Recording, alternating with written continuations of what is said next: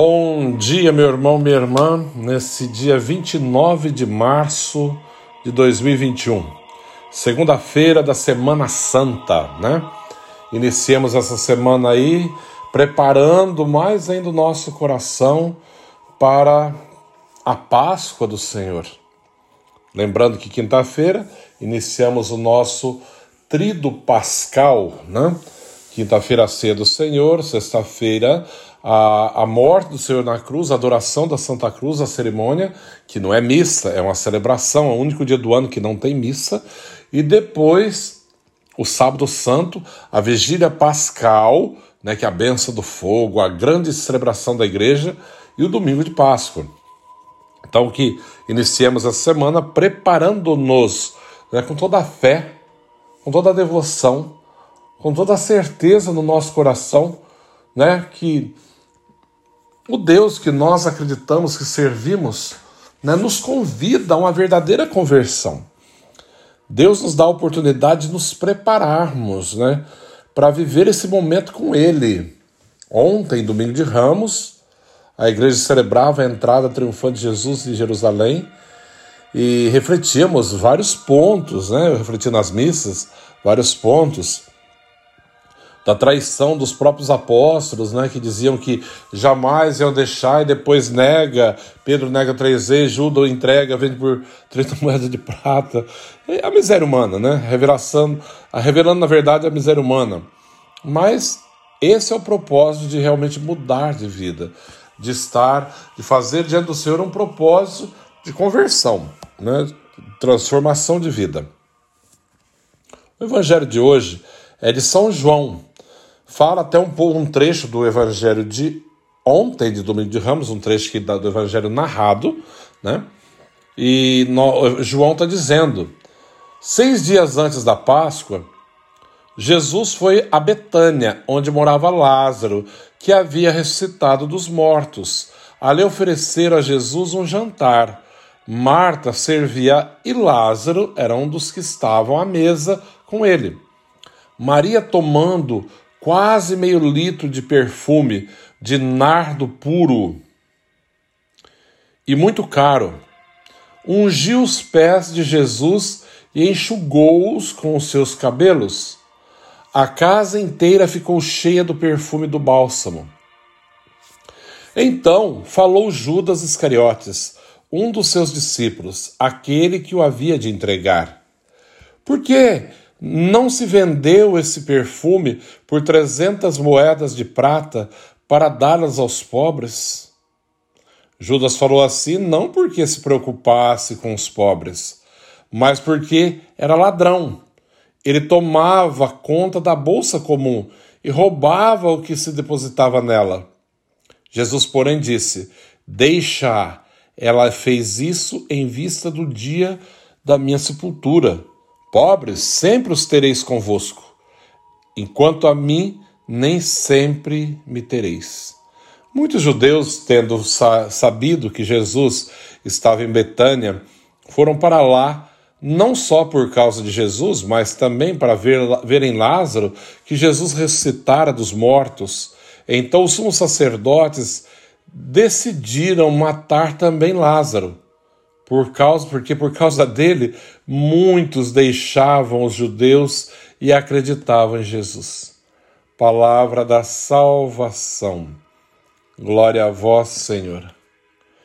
Esse evangelho ele nos relata né, um trecho do evangelho de ontem. Só que é um pouco contado por João, é um pouco diferente do de Marcos de ontem. Marcos fala de um, de um certo homem chamado é, Simão, leproso, né? Que era leproso. O João está relatando a visita na casa de Lázaro. Lá não fala quem era, né? Fala da mulher que banha, né? Põe o óleo, o perfume na cabeça de Jesus, né? Unge-o. Aqui, Maria está lavando os pés dele com perfume, derramando e enxugando com os cabelos enxugava-os com seus cabelos. A casa inteira ficou cheia do perfume. Realmente, quem não conhece o nardo, né, esse perfume, essa essência, é maravilhosa, né? quando vai a Jerusalém, eu já fui algumas vezes, eu trouxe de lá alguma coisinha assim pequena, mas tem a essência pura para comprar, é muito caro realmente.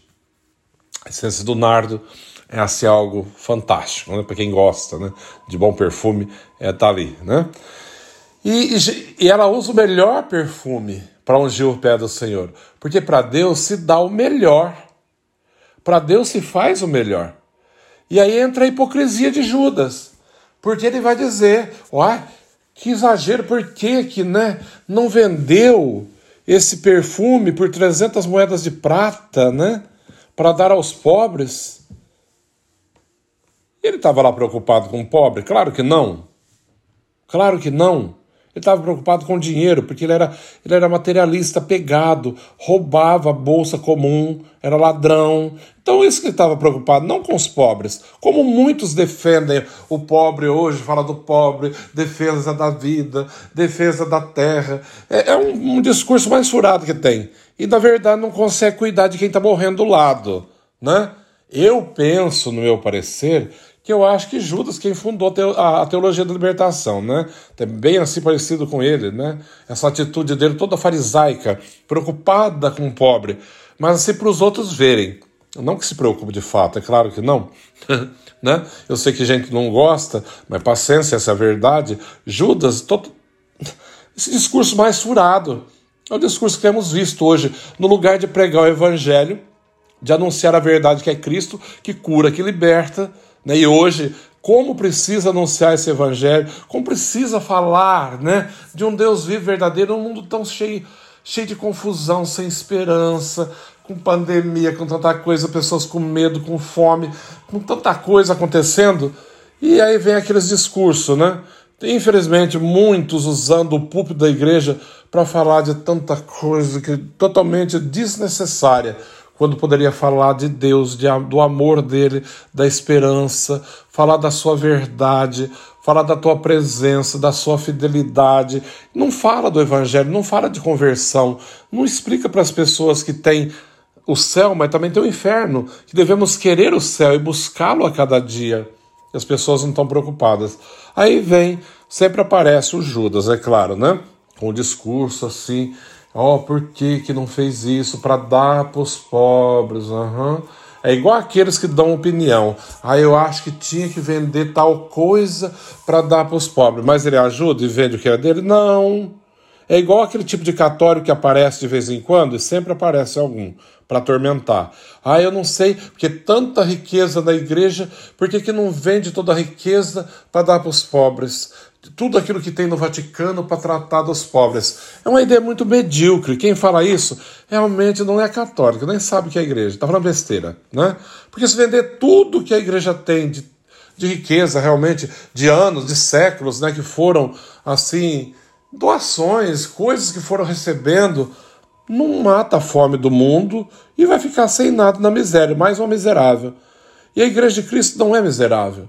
Cristo não é miserável. As pessoas medíocres que se faz miseráveis e cultuam a miséria como se fosse assim uma opção, assim, a vontade de Deus para o homem que viva da miséria. Não, que viva na simplicidade na pobreza. Mas pobreza nunca significou miséria, nunca significou calamidade, mas sim dignidade. A pobreza para ter Deus como único bem, a nossa única riqueza. Então, quando eu ouvi esse evangelho, falei, oh, meu Deus do céu, onde já tinha dado uma pincelada na missa, né? Eu, eu, é a minha opinião, não retiro. Eu penso que Judas já era, já pensava ali na teologia da libertação, né? Tanta libertação, liberta a terra, liberta o homem, liberta isso, liberta aquilo, esquece do verdadeiro, de anunciar aquele que é o único e verdadeiro libertador que é Jesus Cristo. Então acorda, tu que dormes, precisamos voltar para Deus, falar da sua verdade, da tua verdade que cura e que liberta. Estamos ainda começando a Semana Santa e preparemos o nosso coração para realmente viver no Senhor, né? E o Evangelho fala também que muitos vieram quando souberam que Jesus estava ali naquela região, vieram para ver Jesus e ver Lázaro, que muitos eram curiosos para saber que Lázaro estava vivo, Jesus ressuscitou ele, né? E algo interessante, porque aí queriam matar também Lázaro, Porque por motivo de Lázaro ter sido ressuscitado por Jesus, muitos creram em Jesus, muitos creram. E os que estavam lá, muitos aderiram, abandonaram os judeus e abraçaram a fé. Nós somos chamados a abraçar a fé única e verdadeira. Acreditar num Deus que cura, que sara, que liberta, principalmente nessa época de pandemia, de tanta coisa, saber que Deus é fiel, Ele nunca nos abandona, mas precisamos acreditar e abandonar toda a nossa vida em Tuas mãos. Que o Senhor te abençoe ricamente nesse dia, te guarde, te leve a fazer uma experiência da Tua ressurreição, que possa levar-te a viver essa Semana Santa intensamente e também experimentar a alegria da ressurreição. O Senhor esteja convosco, Ele está no meio de nós. Abençoe-vos, Deus Todo-Poderoso, Pai, Filho, Espírito Santo. Amém. Um, um bom dia a todos, que Deus abençoe. Uma Santa Semana Santa. Bye.